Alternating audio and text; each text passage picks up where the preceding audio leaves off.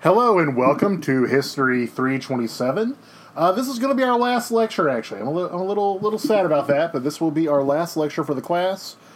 Um, I'll be putting up your study guide within a couple days on the class, so uh, make sure you, you're checking out Moodle regularly. In fact, I'll give you a chance right now to go to Moodle and uh, get the PowerPoint for today. So today is called 9/11 and what came after, and I was I was really f- trying to think of a framing device for what we're doing today, because um, I'm going to be going a lot more recent than I p- typically do in history classes. Uh, usually in history class, I will stop 10 years before present day because, uh, you know, once once you're 10 years to you know less than 10 years away from something, it's very hard to get perspective. However, I think some of the tropes that we've been talking about actually do kind of overlap with what's going on nowadays. So uh, we'll talk about that. We're going to be ending in 2016. And the framing device I'm going to go to is actually a book that I almost made required reading for this class. Go over one slide. It's a book called Watchmen. Uh, it's a graphic novel that came out in the uh, 1980s, I believe 1986, 1987, uh, was when Alan Moore, the, the writer, first made Watchmen. Um, it's theoretically a just a comic book about superheroes and stuff, but it actually has some philosophical components, particularly when it comes to the Cold War. Um, one of the things Al Moore is really talking about whenever he's writing this book is about the nature of the Cold War and what is it like with mutually assured destruction. Uh, the world of Watchmen is something akin to the world of our own, um, except superheroes are real and some of them are actually very powerful. Most of them are just guys in suits but one of them is a real, honest to God, overpowered uh, super individual by the name of Dr. Manhattan. Pretty much, he is a metaphor, he is a symbol for pretty much uh, nuclear power in real life. Uh, basically, the idea that he is something that the Americans developed and the Soviets never do. Now, I'm not going to spoil the book. Um, I, however, I will be saying something kind of late, so there you go. Uh, if you've not read it, uh, I would recommend it. It's pretty good. I know HBO made a series about it recently. That is a sequel. I've not actually seen it yet. I have seen the crappy movie that came out about 10 years ago. I will not recommend that. But the end of Watchmen, uh, Dr. Manhattan, if you go over one slide, he's the blue guy. He's kind of the actual super powered person. Uh, he, he has the capacity of being able to experience pretty much everything at the same time because I'm not going to get into the world of the comic, but he becomes like subatomic. What, you do, what I do want you to know is this idea where basically he's talking to. Um, Adrian Veidt, who is also known as Ozymandias, who's another character, who has just completed this great big plan, uh, basically to try to end the Cold War, try to cause unilateral agreement between the U.S. and Russia. Like I said, I'm not going to get into what actually happens in case you ever decide to read it, but I do want you to look at this dialogue. As you can see uh, in white right there, whenever Adrian asks Dr. Manhattan, uh, I did the right thing, right? It all worked out in the end. And Dr. Manhattan's response, in the end? Nothing ends, Adrian. Nothing ever ends. And that's pretty much the plight of the United States as we head towards the modern day. Um, although the Cold War has indeed ended, it's as though the same trials and issues are still being fought. You know, all those major attitudes, all those those four major concepts, the four major developments that we talked about early in the class here, that are kind of the guiding principles behind what goes on from the U.S. from 1945 to present, they never go away. And I want you to keep this in mind as we talk about the modern day. And we're going to be talking about stuff that happened while you were alive. Um, at some point during this class, I'll be getting the stuff that you may remember. I believe we, we discussed in this class pretty much everybody was alive by the year 2000 in this class. Maybe some of you were born in 2000, 2001. I know we said everybody was born around 9 11, but know, might have been very little. And so as we go towards 2000, there is a little bit of trepidation. I mean, it is the year 2000, it's a new millennium. Uh, there was a fear of Y2K. Uh, Y2K was a computer bug or kind of an oversight, whereas a computer would not know what year it is proper. Uh, it might think it's 1900 instead of 2000. There's a lot of trepidation about what was going to happen. You know, would planes fall out of the sky? Would bank account informations be secure? Um, it could have been legitimate. What actually does happen is there's a lot of work by a lot of different computer people, computer different technicians. Uh, they barely make it a blip. Um, now, some people say that it was oh, it was nothing big to talk about, but it could have been something big. It's actually a lot of people did a lot of work to help make Y2K not a big thing. And this kind of goes into this whole end of history thing. This kind of reaffirms the idea that America can stand up to pretty much any threat. You know, America's not going to have existential crises. Anything that happens, we can make into almost nothing. You know, Y2K could have been something major. We turned it into nothing. Reaffirms that the U.S. is a hurrah, hurrah, good country, and that the 90s were a nice time to be. Uh, something that does happen, however, um, the day before 2000, so December 31st, 1999, uh, Boris Yeltsin, remember him, you know, the fun drunk guy, he actually resigns as president of the Russian Federation. Uh, this is actually a surprise. This is a big surprise. I mean, everybody knew he'd been in office for a while. Uh, there's some trepidation after he announces his resignation about who is going to become the new president. Uh, they have an election. The new guy who wins, if you go over one slide, is Vladimir Putin. You see him and Yeltsin together. Uh, Putin is a very interesting guy to bring into this. Uh, Vladimir Putin was the former head of the KGB. Uh, if this was a Cold War class, I would have had to talk about the KGB quite a bit, but this was a 1945 to present class with heavy emphasis on the Cold War, so I haven't really talked about the KGB too much. Uh, the KGB is kind of like the Soviets' uh, analog to the CIA. It's their intelligence agency.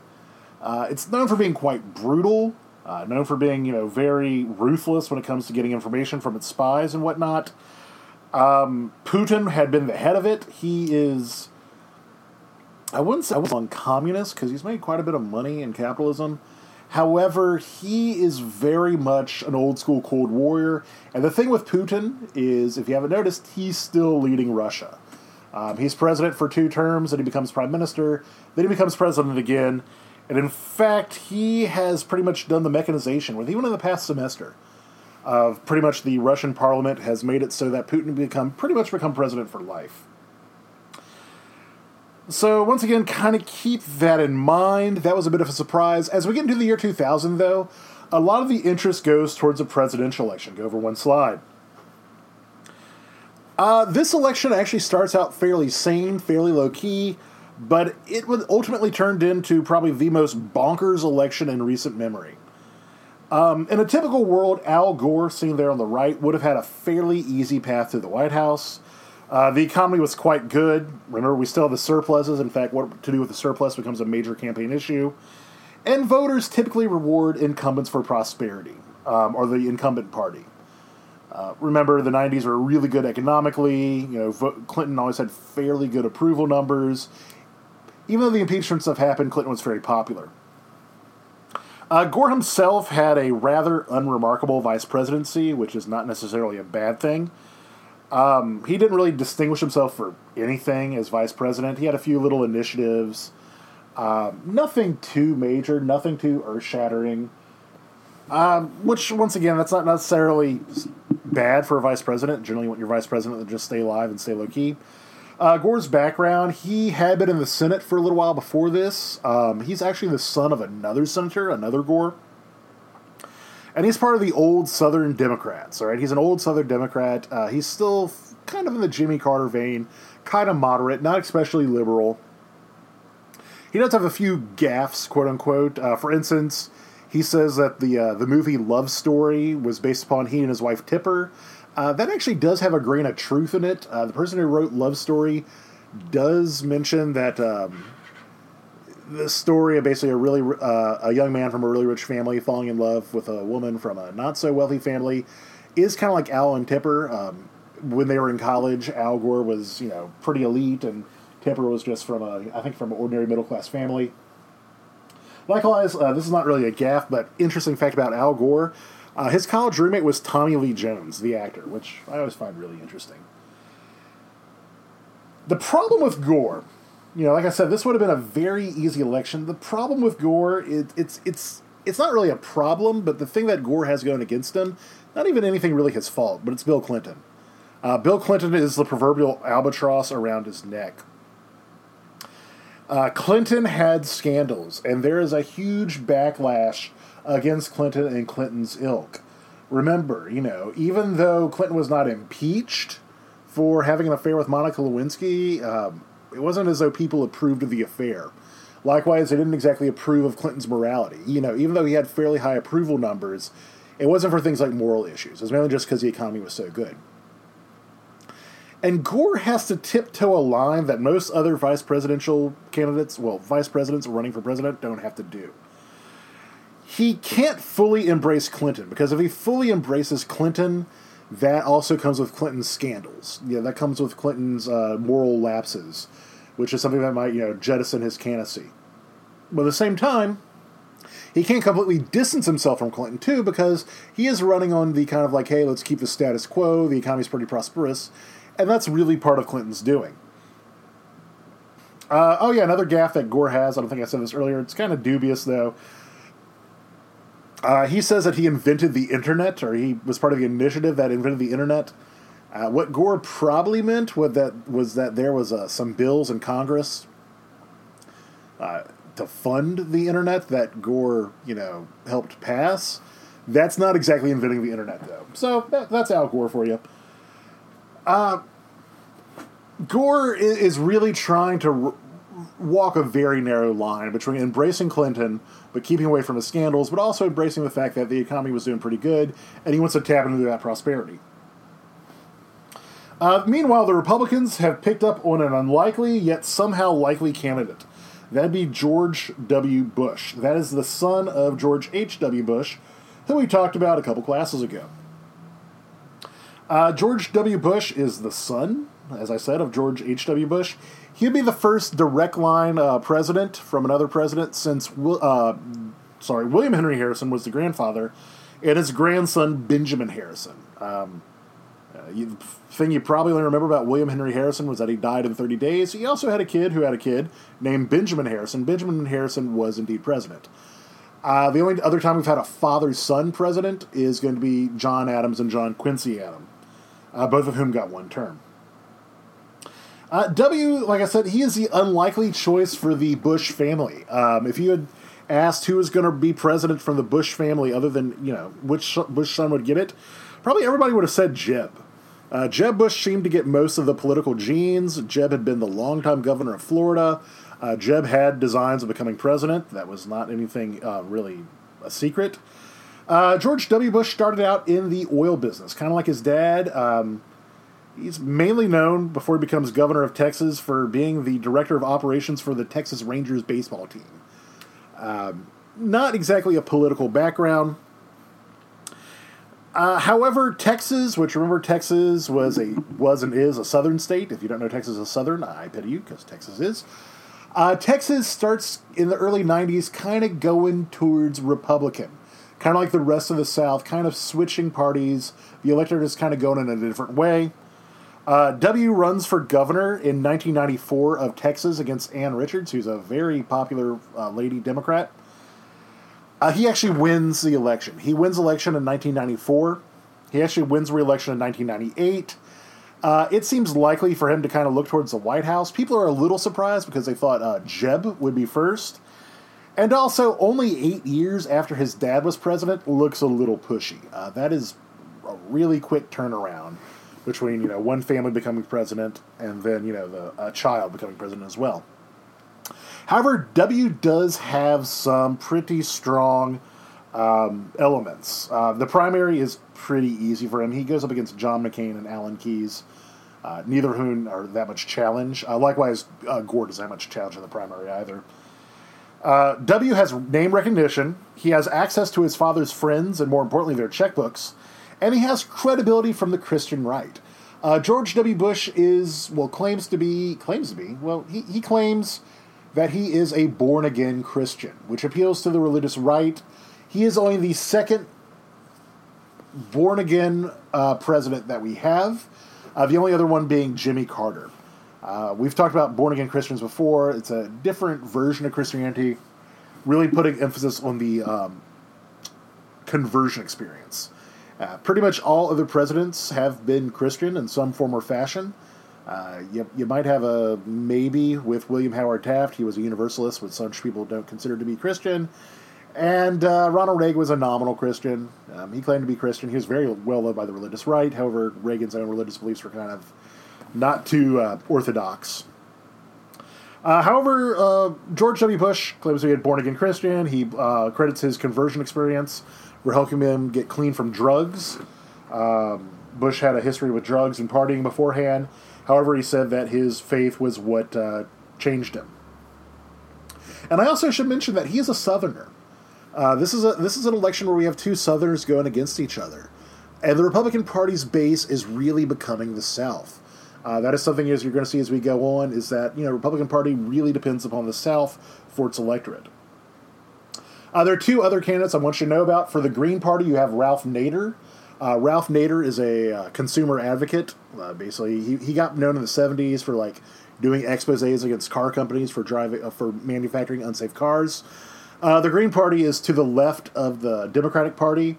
There are accusations that Nader siphoned votes away from Gore, which prevented Gore from winning. We'll talk about that in a second. The other one you need to know about, though, is Pat Buchanan. Pat Buchanan, as you may recall, uh, was primary challenger in 1996 for the Republican Party against Bob Dole. Uh, he is picked to lead the Reform Party. Uh, the Reform Party, remember that is Ross Perot's uh, political party. Perot, after losing in 96, decided that he is not going to run again. In fact, he only recently died. I want to say Ross Perot died within the past like two, three years. However, uh, he thinks the Reform Party still has a movement. He picks Pat Buchanan. Uh, Pat Buchanan runs a very hard right campaign for the Reform Party. Uh, he makes immigration a major issue. He says we need to like get rid of uh, legal and illegal immigration to the United States. Uh, immigrants are taking over too many resources. Uh, what's interesting about this for the Reform Party is that uh, Pat Buchanan actually almost doesn't get the nomination for the Reform Party. He has a very strong challenger from, if you go over one more slide, Donald Trump. Uh, Donald Trump actually runs for president in 2000. Um, Trump is a interesting person to run for president in this time period. Uh, he had had designs of politics. That's something he had said since the 80s, was that maybe he might consider running for president. Uh, most people just thought of it as self promotion. However, uh, Trump really kind of amps it up in 2000 thanks to what happens in 1998. Go over one slide. You'll see Donald Trump and Jesse Ventura on the right. Now, Jesse Ventura is the most successful candidate the Reform Party has ever had because Jesse Ventura wins. Uh, Jesse Ventura is the Reform Party candidate for governor in the state of Minnesota. Uh, Jesse Ventura is not a lifelong politician. Jesse Ventura is a former professional wrestler. In fact, he was a major professional wrestler. He was even part of the broadcast team with Vince McMahon on very old school WWF. Um, he was also an actor. He was in Predator. Um, if you ever seen the movie Predator, uh, Jesse Ventura is the one who goes like, "I ain't got time to bleed. I ain't got time to die." That's that's Jesse Ventura. Uh, Ventura runs as governor of Minnesota, and he wins on a third party, kind of for the sheer novelty of it. Just the idea that you're having a celebrity running for office, but it's weird that he actually wins. He actually wins not just based upon his celebrity, but also the Reform Party message of you know limiting government and raising jobs. Now, because of this, there's a lot of, oh my gosh, a celebrity candidate has won, maybe a celebrity candidate can win again. And um, believe it or not, the first person to really get involved in this is not Donald Trump, but actually Hulk Hogan, who we talked about like two classes ago for the 1980s professional wrestling. Uh, Hulk Hogan, the wrestler, after he sees that you know Jesse Ventura wins, he's like, you know what? I was way more popular and successful than Jesse Ventura ever was. I could become president. And I think Donald Trump is also on this track too. And so in 2000, they are you know running for well, Trump is running against Pat Buchanan. Uh, Trump actually goes against Pat Buchanan, saying he's too hard on immigrants, which we'll see what happens with that. Uh, the campaign itself is very low key between Bush and Gore. Uh, the main issue is what to do with the government surplus.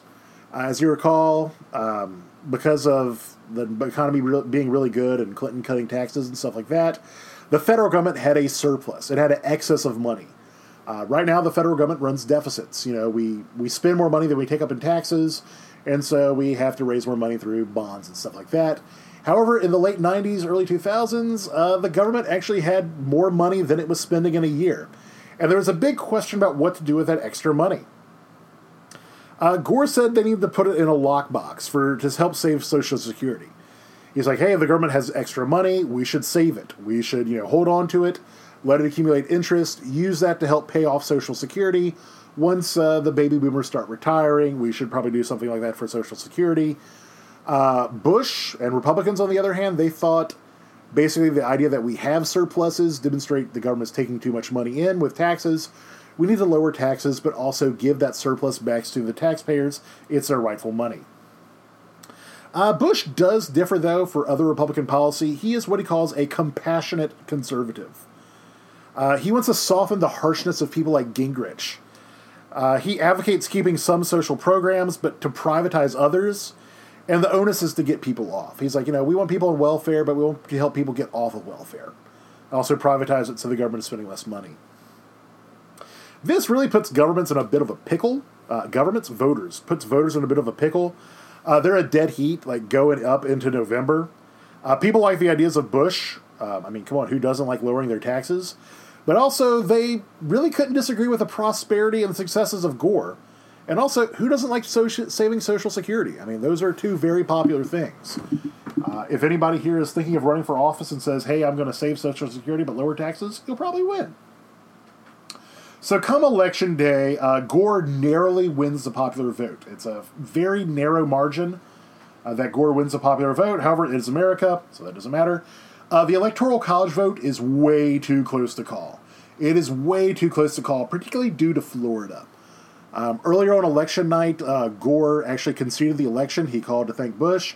However, once it showed that the votes were razor thin in Florida, he kind of recanted it, said, let's see what happens in Florida.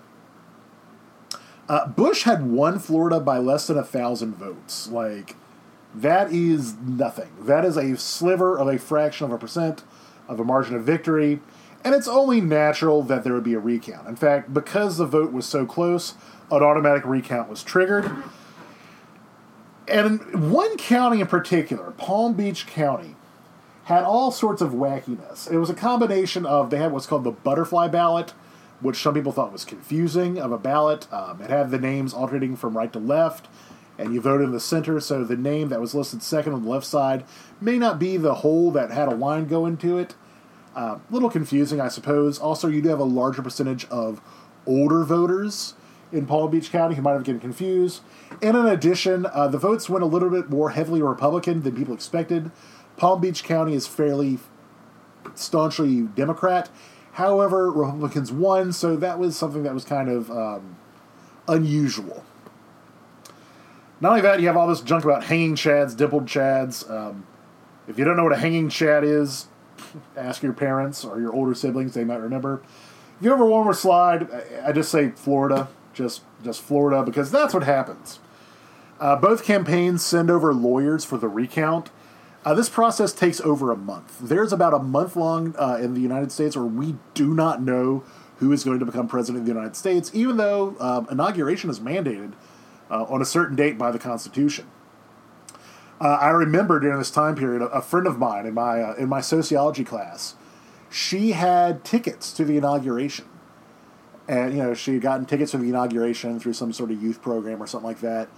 And she was like yeah we're, we're going. I, I don't know who's going to be inaugurated but i guess i'll watch somebody be inaugurated. If not i guess i get a trip to dc out of this. Uh, it was crazy. I remember getting close to christmas and us not knowing who was going to win.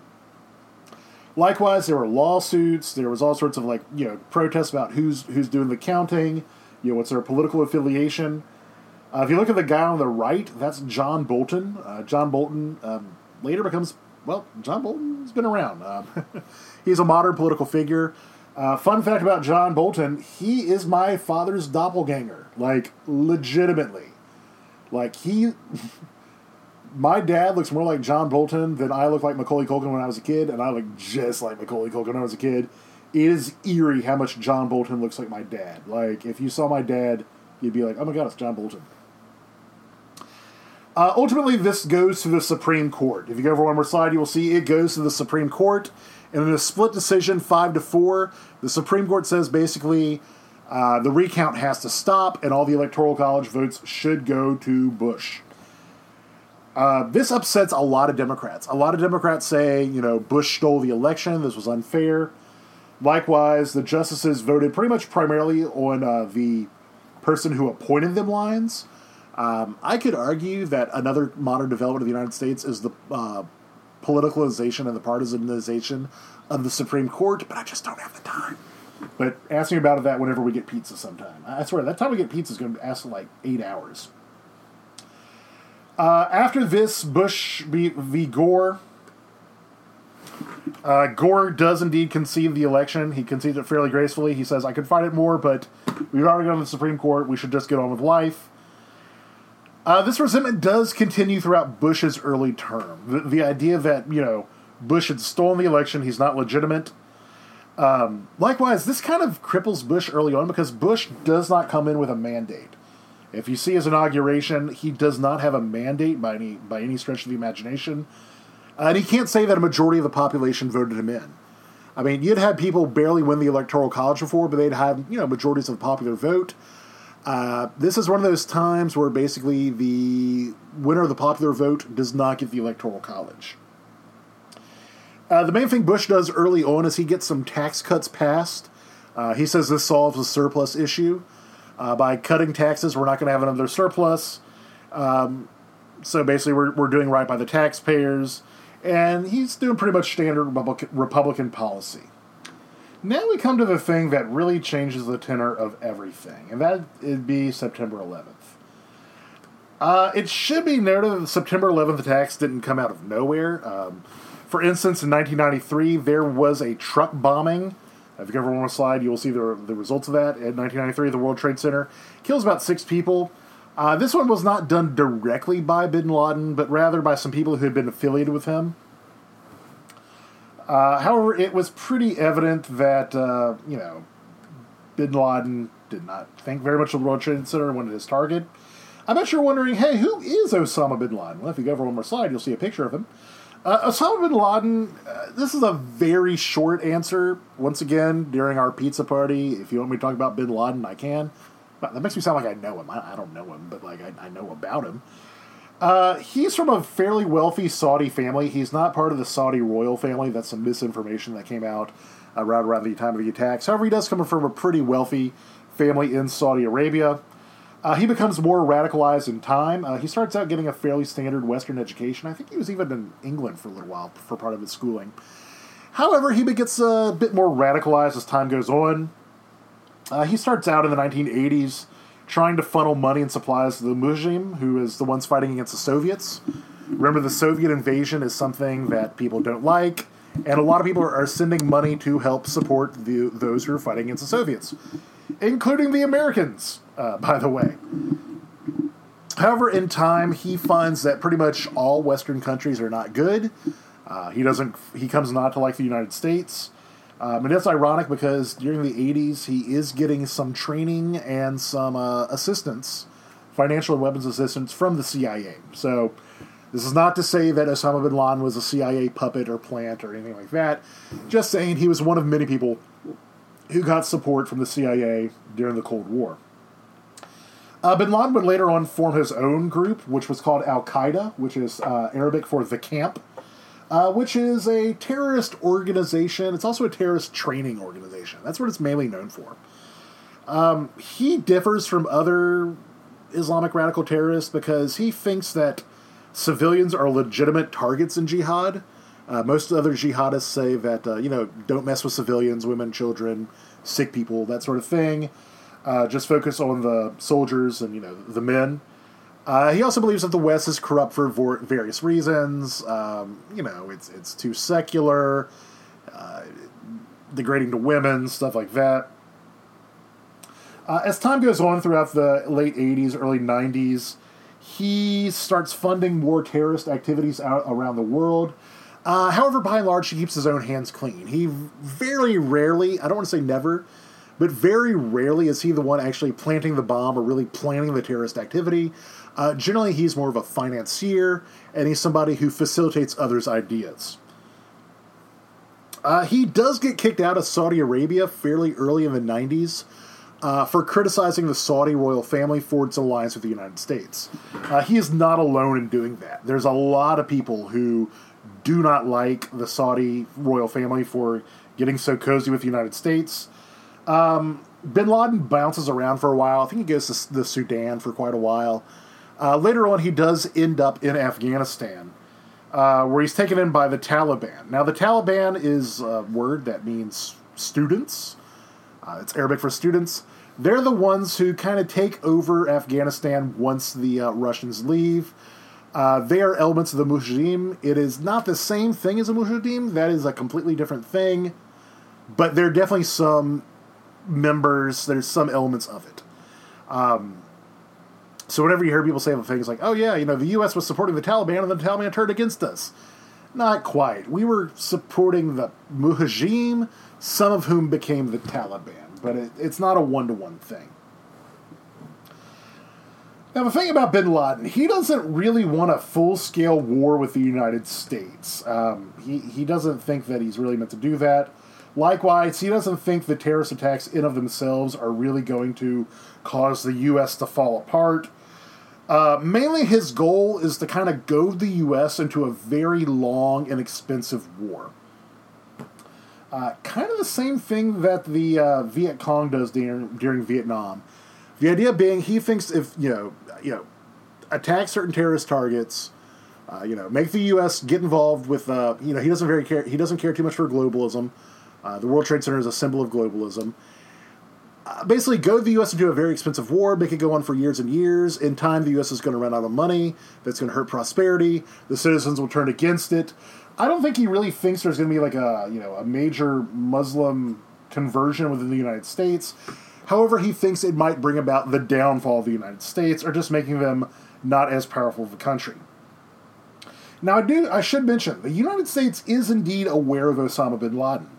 Uh, he'd done various terrorist attacks around the world. Uh, probably the bombing of the USS Cole was his biggest attack before this.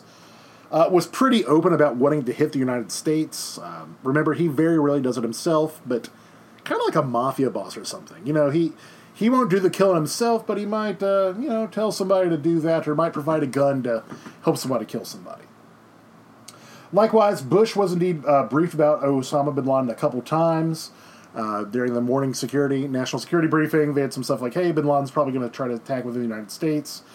Um, this has been overblown. I don't think he knew exactly when and where that um, Bin Laden was going to attack. I don't think anybody in the intelligence community knew that, because if they did, they would have done something. I mean, sorry, conspiracy theorists, but that's probably what would have happened. Now, as I mentioned, Bin Laden was not the one doing the attacking. Uh, the attackers, if you go over one more slide, you'll see their pictures. Uh, they were primarily Saudis. Uh, I'd say of the 19 attackers, I believe like 15 or so were actually Saudi nationals. Uh, a few from Lebanon and the UAE.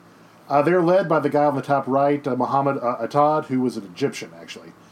they had been in the U.S. for a while before this. Most of them were fairly young. I believe the youngest was 20, and Atta was the oldest. I believe he was like 30, 32, something like that. the 19 attackers had been in the U.S. for quite a while. Uh, they they were taking flight lessons. Uh, you can tell this is a pretty well organized plan. Uh, like I said, 19 attackers in all, split onto four different planes. Uh, two of them were from left from Boston towards Los Angeles. Uh, I think one left from Dallas and the other from Newark. I think. Uh, you know what? I don't hold me to that, but I, I want to say two are from Logan. One was from Dallas. One was from Newark. what you need to know: two of them hit the um, the World Trade Center, Tower 1, Tower 2. Another one hits the Pentagon. Another one was probably going to hit the White House or the Capitol. Uh, however, it was taken down by passengers into a field in Pennsylvania. Uh, this was the last, and the passengers had already heard about the attacks. Um, even though they were in the, in the air once the attack started, um, they were able to hear from like cell phones or calling uh, from the from the uh, from the airplane about the various attacks, and they, they learned that uh, you know bad things were going on across the country. Uh, the impact was immediate. The impact was immediate. Uh, the nation watched it on TV. Um, if you ask anybody who was like alive, alive during 9/11, uh, who could like has memories of 9/11, uh, kind of like the Kennedy assassination or something, they could tell you exactly where they were. Uh, I was in high school at the time period. It was actually my senior year of high school. I was in my third hour U.S. history class and I remember um, they didn't even give an announcement, but uh, but a student came into class. I actually remember pretty well, Sheena, and she was like, "Hey," uh, she was an office aide. She was like, "Hey, there was a terrorist attack in New York. Uh, they they flew airplanes into the World Trade Center. One of the World Trade Centers has already fallen down." Uh, somebody, we had a TV in the class. We turned it on. Pretty much, the rest of the day, all we watched was TV. But I'll never forget. Like as soon as we turned it on, there was only one World Trade Center standing. Um, one of the towers had already fallen down. Uh, within 30 minutes or so after that, after we turned it on, the second tower fell down. Uh, a lot of mis a lot of misinformation that day. I just remember it being the weirdest day on the planet. Um, actually, I remember watching the attacks. I remember watching the aftermath, and I remember thinking. I even said this to my friend Austin, who was sitting in front of me in history class. I remember saying, uh, "This was too big for Bin Laden." I mean, we had heard of Osama bin Laden before, and I remember thinking, like, this has to be another country. Like, uh, yes, I know Osama bin Laden doesn't like the U.S. very much, but something this big on this scale with this level of organization, it, it couldn't have been just bin Laden doing this. But who would attack us? And we don't know this. By the time the dust settles, go over one more slide, uh, reality starts setting in. Uh, Rudy Giuliani, who had was had been mayor of New York for a while before this, uh, had become became what was known as America's mayor. He becomes very popular. Um, the fact that he's such a partisan figure now is actually kind of surprising because I remember back in 2001 he was the most popular person on the planet. Uh, if you had told me that hey, Rudy Giuliani was going to run for president, I'd be like, oh yeah, he's he's going to win. Everybody loves Rudy Giuliani. Uh, George W. Bush, who never had a mandate before, becomes a national figure. Now, this is not too unusual. Uh, the idea of rallying around the flag in a time of crisis, uh, it's pretty common. However, right after 9 11, Bush has some of the highest approval ratings in history. In fact, he has the highest approval ratings. Uh, his approval ratings go up to about 95% overall, with even 80% of Democrats approving of him. Likewise, bipartisanship seemed dead. I, am actually glad I found a picture of this, and I even put uh, the caption: a, lo- a, young and naive Dr. Tully thought that partisanship was gone forever after this happened." Um, Congress, you know, went on the steps of cap of the steps of the Capitol they sang God Bless America together and held hands. And I genuinely felt when I saw this that partisanship was dead. This was probably late September 2001, maybe early October. I genuinely thought for the rest of my life we wouldn't have partisanship. I really thought that. But as time went on, it did become evident that bin Laden did this. Uh, bin Laden claims credit for it. They also had intelligence saying it was Al Qaeda that was behind it and that the Taliban is providing him haven. And Bush says, hey, uh, we're going to retaliate against te- terrorists and also those who are harboring terrorists. That's how we get into the war in Afghanistan. Go over one more slide. That's pictures of the Taliban. Uh, Bush gives the Taliban an ultimatum turn over bin Laden, and if, and if you don't turn over bin Laden, risk invasion. Uh, the Taliban refuses, and on October 7th, 2001, the U.S. starts bombing Taliban and uh, Al Qaeda targets within Afghanistan. Uh, this was not too controversial. You don't have much backlash against this. Pretty much everybody across the world was in agreement. Hey, the U.S. Uh, you know they got hurt. That was a low blow. Likewise, the Taliban. Nobody was really fond of the Taliban. Nobody's really fond about Osama bin Laden. This does go on for a few months, and the U.S. actually has a large amount of international support and sympathy. However, uh, this the bombing doesn't go on too long. The ground war doesn't go over too too long, and when the gr- dust settles, it becomes pretty evident that Bin Laden's not there. You know, and likewise, even though they got rid of the Taliban, uh, they didn't really know what to do with rebuilding the government in Afghanistan. So now the U.S. has to figure out how are we going to do this whole, you know, keep the insurgencies at bay, you know, figure out where Al Qaeda is, find Bin Laden, and also rebuild the government. Uh, this is not a quick process. In fact, it's still going on. Um, we're closing in on 20 years that the U.S. has been in Afghanistan. This is by far the longest war in U.S. history.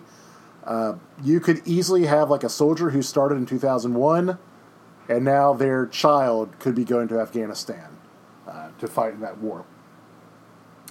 However, uh, Bush expands in 2002, in early 2002, in the State of the Union. Uh, he expands uh,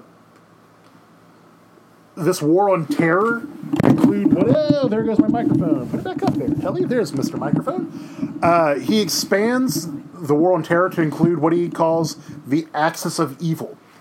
Uh, the axis of evil being Iran, Iraq, and North Korea. Now, Iran and North Korea are not too big of a surprise. Uh, Iraq is a little surprising uh, in that you know we'd already gone to war in Iraq and his dad had decided we should not try to invade Iraq. However, um, there had been talk for a while of getting rid of Saddam. Clinton never really, really went down with it. Um, however, uh, there was talk about Saddam Hussein not being a very nice guy, uh, talk of him of having weapons of mass destruction. In fact, to try to get justification for the invasion, um, Bush sends over Colin Powell, if you remember from the 90s class, was very well respected, um, was the ideal candidate to run for president in 96. Uh, he becomes national security advisor, and I believe he's Secretary of State in this time period for Bush. Uh, he goes to the UN to justify why the U.S. should be here. He gives all this evidence of the Iraqis and Saddam having weapons of mass destruction. Uh, does Saddam have nuclear weapons? That's a very complex claim. He tried to present evidence that, you know, Iraq was trying to enrich uranium. Uh, the threat being if Saddam Hussein were to get nuclear weapons, uh, not really a fear that he would use them, more of a fear that he would sell them to somebody like Al Qaeda. Uh, Saddam had used chemical weapons in the past against uh, ethnic minorities in Iraq, so the idea that him having other weapons was not too too unusual. Uh, however, unlike Afghanistan, the U.S. was not getting widespread international support for this.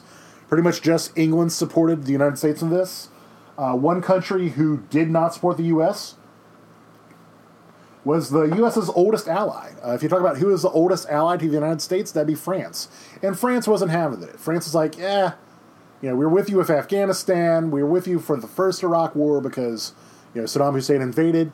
However, we think this evidence is kind of lacking. Why are we just going to invade Iraq? We're not going to support you. This caused an anti French backlash for about a year, resulting in, I swear to you, this was a thing for about a year freedom fries. That's right. French fries were deemed unpatriotic, so we had American freedom fries. Uh, that, I swear to you, was a real thing.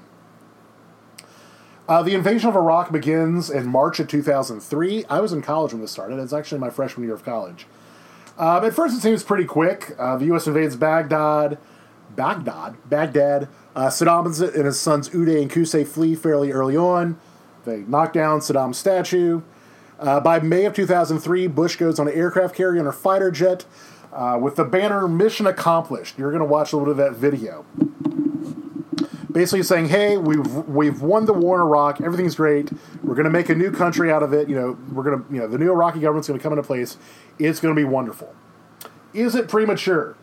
Yeah. Um, Saddam was still out there, and also they were never able to find the weapons of mass destruction. The WMDs never really uh, came about. Plus, like Afghanistan, the whole stabling the region thing is hard, and the groups in Iraq really don't like each other. I've mentioned before, Iraq is basically some lines the British drew, drew around three groups of people who really don't like each other and have kind of been forced to be together for the past hundred or so years. Um, if you have friends or family who've been to Iraq for, um, you know, for, for military service, they will tell you it's not a simple conflict. It's not like, oh, these are the good guys, these are the bad guys. Kind of hard on the ground. Likewise, it, it, it's very difficult. I'll just say that. Uh, the U.S. does stay in Iraq. It's starting to look endless. Uh, the Iraq War is technically over now, even though we still have some troops there. Uh, Afghanistan is theoretically still going on, even though I know Donald Trump has talked about uh, negotiating with the Taliban for a total pullout. Hasn't happened yet. Uh, still, the election 2004 is coming up. This one's fairly basic.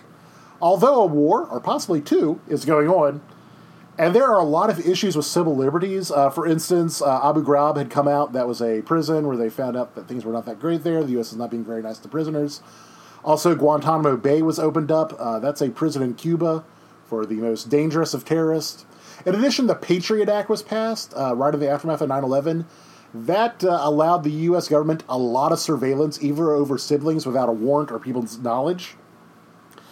Uh, it still holds at most time in U.S. elections, people don't switch incumbents mid war.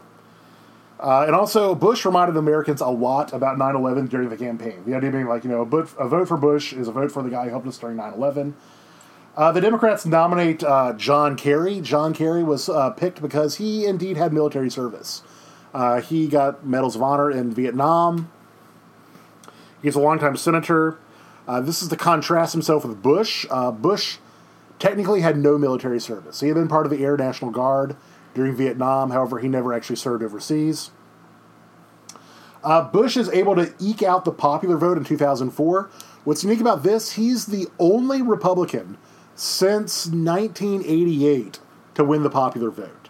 Uh, since 1988, every election, a Republican has not won the popular vote. Uh, now, we've had some Republican presidents in there, but that's because the Electoral College. So, you know, Bush wins without getting the popular vote in 2000, Obama in 08, Obama in 12, Trump wins in 16 without getting the popular vote. And now we get into Bush's second term. Uh, Iraq tends to be an issue. It's still an issue.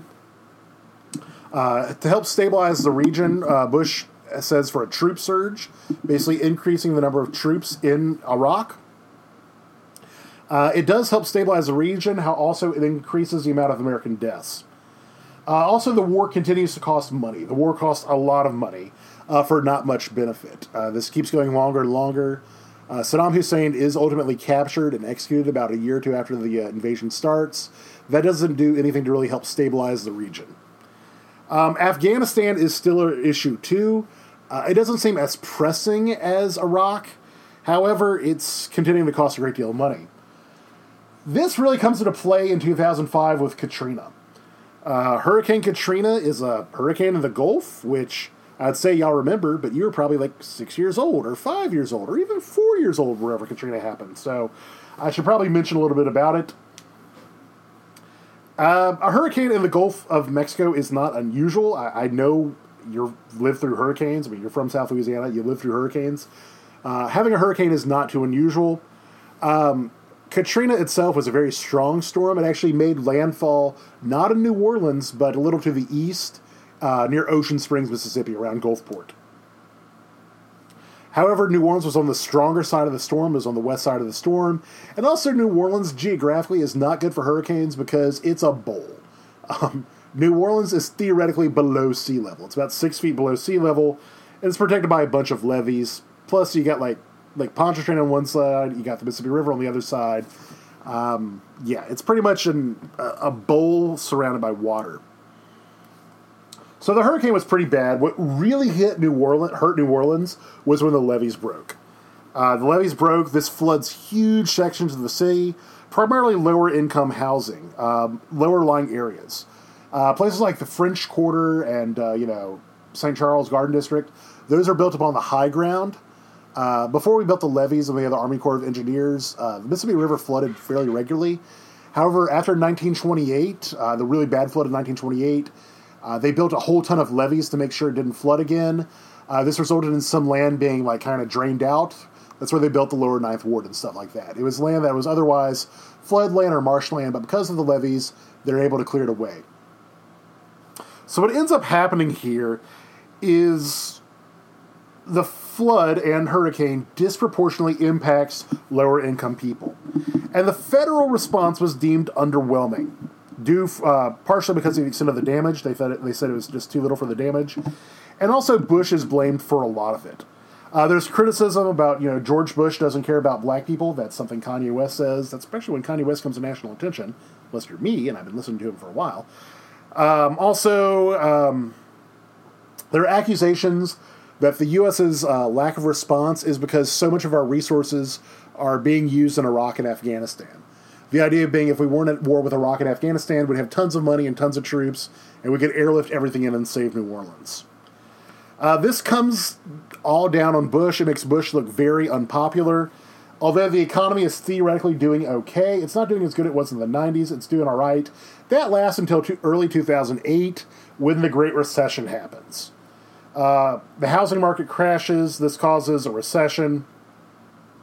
Bush looks pretty much uh, helpless to stop it.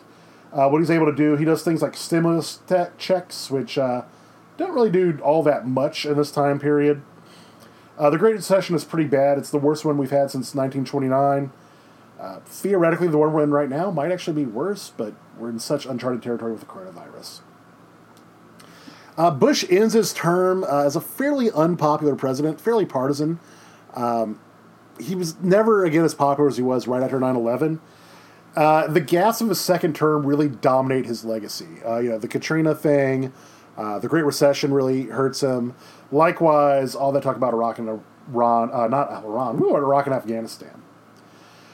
And now we're getting to the point where I'm going to start to get fairly broad since we're getting very close to the modern day, and it's not a lot of time to get perspective. But in 2008, you got Obama. Uh, Obama comes into the White House in 2008. That might be something else you remember. Uh, the Republicans, it's interesting because the Republicans don't have an on deck president uh, for 2008. Uh, the vice president under Bush was Dick Cheney.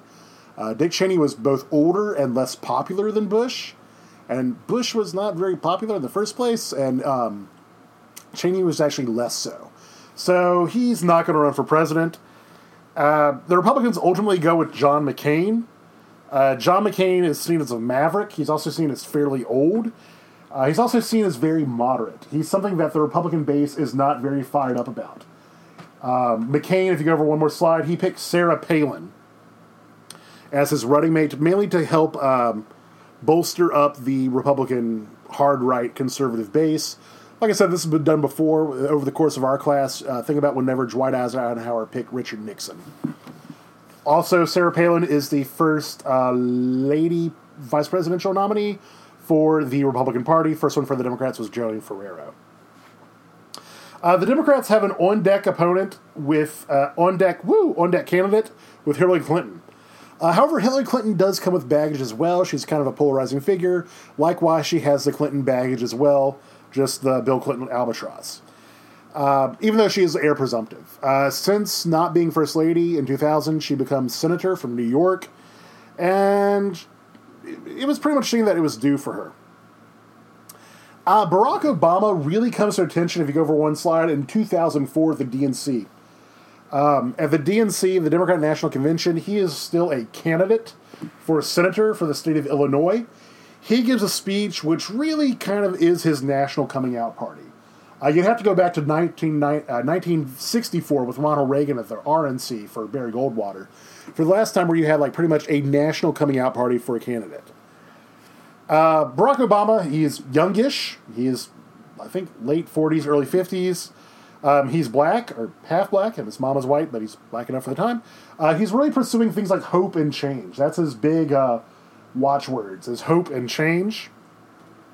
Uh, he, he seems as a breath of fresh air. He's like, oh my gosh, Hillary Clinton is so polarizing, but we could go with that Obama figure.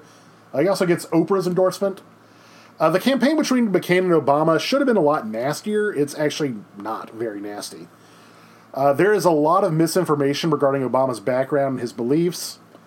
Uh, however, the thing that McCain kind of stumbles with, McCain is never able to get the Republican base and the religious right to go along with him. Uh, even though Sarah Palin is picked to help bolster those numbers, it never really boils down for McCain in that way. McCain's never really able to get those voters, never able to energize them.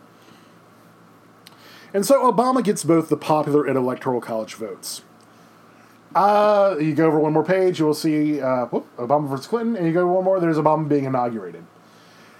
Now, Obama comes into a pretty bad economy, and also people not liking him very much. A, bit, a good section of the country doesn't care for him too much.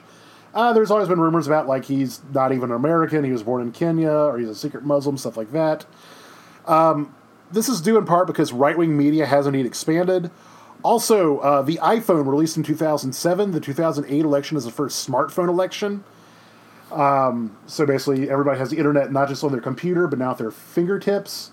Um, you may not remember when the iPhone came out, but iOS was much better of an interface for the internet than any other phone was before. Uh, also, social media. It's, it's the first presidential election really impacted by social media. Uh, Facebook went public in 06.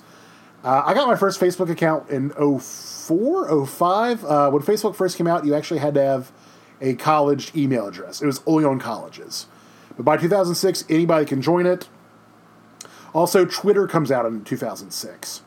So you're having these new technologies. It's kind of a perfect storm to spread memes and misinformation, or not that misinformation, but information uh, contrary to the public narrative. So basically, information is now more decentralized. A lot of chatter, a lot of conspiracy about Obama and his presidency. Uh, never really goes in very popular with the United States. He's never unpopular, but he's never super popular. Uh, he does come in promising to end the war, also close the imprisonment in Guantanamo Bay. He doesn't really do either. Uh, oh, Bin Laden d- is killed in 2011 uh, during Obama's first term. Some people say it's too little, too late. By the time uh, Bin Laden is found, he's living in Pakistan, and he's not exactly the dynamic leader he was when September 11th happened. Uh, Obama has a fairly re- easy reelection in 2012. Um, he runs against Mitt Romney. The Republicans select Mitt Romney. Uh, Mitt Romney is a fairly rich guy. He's he's known for owning various uh, you know firms that are investment firms and stuff. Uh, he also helped uh, do the Winter Olympics in Salt Lake City in 2002. Uh, Mitt Romney's platform is pretty much basic economy stuff. He's going for the idea that Republicans are the party of economics. Uh, he picks Paul Ryan as his running mate. Paul Ryan used to be Speaker of the House. Uh, Paul Ryan is also very much a money guy. Uh, it's the idea that you know Republicans were just concerned about business. We're not as concerned about like you know, I don't want to say morality, but like you know social issues. Romney's Achilles heel, though, is that he's Mormon. Uh, Mormonism is a belief system which comes out of the United States during the Second Great Awakening. Um, in the 1830s, Joseph Smith and Brigham Young moves them over to Utah. Uh, most evangelical Christians do not consider Mormons to be Christian. Uh, they consider Mormons to be misguided at best and hellspawn at worst. And there's a lot of trepidation about are we comfortable voting a Mormon into office? the other thing that Romney and Ryan have against them is that neither of whom is a Southerner. Uh, remember, the South was seen as the home of the Democratic Party in this time period. Uh, sorry, the Republican Party. Woo! Republican Party in this time period. Neither has Southern roots. Neither is really appealing to the religious right. Um, neither of them are very religious. Uh, I want to say that uh, Ryan is generic religious, generic Christian, but nothing too evangelical. He's not a born-again like Bush was. Uh, although the Republican Party might claim just care about money and economics, it's evidence of their base cares more about considerations other than economics and some social issues. Uh, this makes the Republican Party look seemingly more on the outside. Uh, Obama's second term does have some issues. You have the rise of the Tea Party. Um, there are various shootings. Um, Black Lives Matter issues come up. also, Sandy Hook should be mentioned. That's very early in Obama's second term.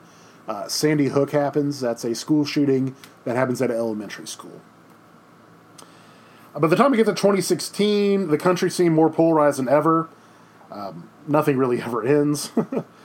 uh, there is actually talk, believe it or not, in 2016 that Republicans are dead on the national level. Um, the idea that you know Republicans need to find a new way to get you know to figure out something.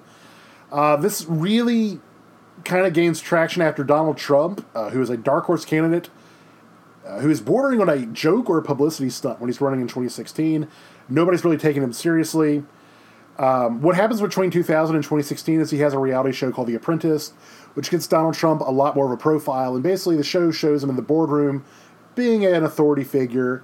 And I guess people get the idea that, hey, maybe he could be something that, you know, he can work around. Uh, for the Republicans, the consensus was Jeb Bush was going to become the nominee. Uh, voters, however, did not like him. They don't really, they don't seem very enamored of him, and Jeb Bush drops out pretty early. Uh, then they thought maybe um, Ted Cruz or Marco Rubio, who are both fairly youngish and also Latino, would get the rising Hispanic vote. Um, Hispanics are the largest ethnic group, uh, racial group, whatever you want to call it, within the United States. Of you know, the next thirty years or so, they're going to be a majority of the population of the United States. Uh, however, that doesn't really happen because Donald Trump is running a very uh, divisive campaign, which seems very partisan, very combative, uh, very anti-immigrant, and actually kind of vague on specifics, other than just "Make America Great Again" and the idea that uh, we're going to build a wall and Mexico is going to pay for it. He's tapping into the rhetoric of Reagan. I mean, remember, "Make America, Let's Make America Great Again" was Ronald Reagan's slogan for his first campaign. Also, he's really tapping into that Reform Party platform, the kind of nativism, keep jobs at home, kind of wary of immigrants, cut the sides of the federal government, drain the swamp mentality. Uh, for the Democrats, Hillary would not be denied. Uh, she cruises to a nomination. Uh, there is a little bit of a kerfuffle because Bernie Sanders is a much more leftist politician early on. However, as time goes on, Hillary gets the vote. However, she is still uh, polarizing. There are questions of her emails, Also, uh, Benghazi, stuff like that. What did she know when she knew, whenever she was Secretary of State under Obama. Uh, and a fairly big surprise, uh, Donald Trump wins. Donald Trump wins the election in 2016. Uh, this stuns most conventional thinkers, but it shows that there are some deep lines within American that run contrary to the usual mindset. Uh, there's also some evidence, take it as you will, that Russia tried to influence the election, uh, spread dissent through Facebook memes and things like that. Uh, this is actually like Cold War 101 tactics. The idea of sowing dissent, you know, trying to undermine um, respect and credibility or confidence in a government through elections. That's something that they would do. And now, this class kind of ends as this lecture begins. Nothing ever ends. I have the, the frame again of in the end, nothing ever ends. Nothing ever ends. Uh, those four big issues I talked about, the four guiding principles of this class, they're still kind of on. You know, the Cold War is still an issue. I mean, the Cold War ended, the USSR is not around anymore, but there's still distrust of the Russians. There's still saber rattling against the Russians. Uh, Putin has ruled Russia for 20 years now, and it's looking like he's going to become president for life. You know, you talk about what's going on with the uh, disinformation campaign. You know, is Russia undermining elections? Stuff like that. Uh, for civil rights, that's still very much an issue. Um, you know, the rise of Black Lives Matter, the, the, the talk of, you know, police brutality, school, um, not school shootings, police shootings, things like that. I mean, that happens. That's still something very much debate. It shows that civil rights issues are still being discussed extensively. Uh, you know, the fall of liberalism, the rise of uh, new right conservatism. Uh, although it looked like conservatism might have been dead, uh, you know, in October of 2016, uh, Donald Trump's presidency and election shows that there's still plenty of life in conservatism. However, he is deeply unpopular. Um, he is not having the approval ratings that other Republican presidents have had, even though um, he's using some of the same, well, he's not using the same rhetoric, but his accomplishments, uh, tax cuts, deregulation, and conservative uh, judges, um, would have been done by a conventional Republican candidate, except he's engaging in a lot more rhetoric. Um, you know, even times whenever it's generally, you know, rally around the flagpole, um, you know, for, for in a time of crisis. Uh, Donald Trump has never really gotten above 50% approval rating. Um, other presidents, even when Bush was unpopular, he still had higher than 50% approval rating. Uh, the rise of technology. Technology has definitely improved quite a bit, but as have its pitfalls. You know, whenever Alan Moore wrote um, Watchmen, he thought the Cold War might have been ended by an existential threat unifying the entire world together. Um, that happens in the short term for 9 11, but not in the long term. And it's not happening for the coronavirus. Uh, right now, for the coronavirus, uh, there's still some deeply partisan things going on. I, I never thought I'd, I'd, see a pandemic become a partisan issue, but it's happening. We often say, it, it's an old adage, and it's untrue, that um, history repeats itself. History doesn't repeat itself. If, if history repeated itself, I would not have a job. History may not repeat, but it does rhyme. Okay? the things that are going on are different than what's going on in the you know the height of the Cold War, the height of the Civil Rights Movement. But there's still some of the same notes, some of the same tropes are being reminded. So where will it end? Well, I don't know where it's going to end, but I, I kind of got to go with Doctor Manhattan on this one. Nothing ends, class. Nothing ever ends. However, we're to the point where it's the modern day, and that's where you get to decide history. So for that, that's actually how I'm going to end this class. Um, I might do a very short podcast later on trying to explain to you the questions for the final exam. In fact, I might do a short little podcast, like five, ten minutes explaining the exam questions. But um, that's what I want you to think about. How do things end? I would say nothing ever ends. Nothing ever ends, class. With that, that's Dr. Tully signing off for the last time for History 327. Thank you so much. It's been a lot of fun. I hope you all have enjoyed the podcast. I've enjoyed making them. And I'm serious. Uh, we'll do pizza whenever this is all over. Uh, I'll take y'all to pizza. Um, we'll order pizza. We'll get the good pizza. Not Sodexo pizza. We're going to get that good pizza. So, talk to you later. Dr. Tully. See ya. Miss y'all. Bye.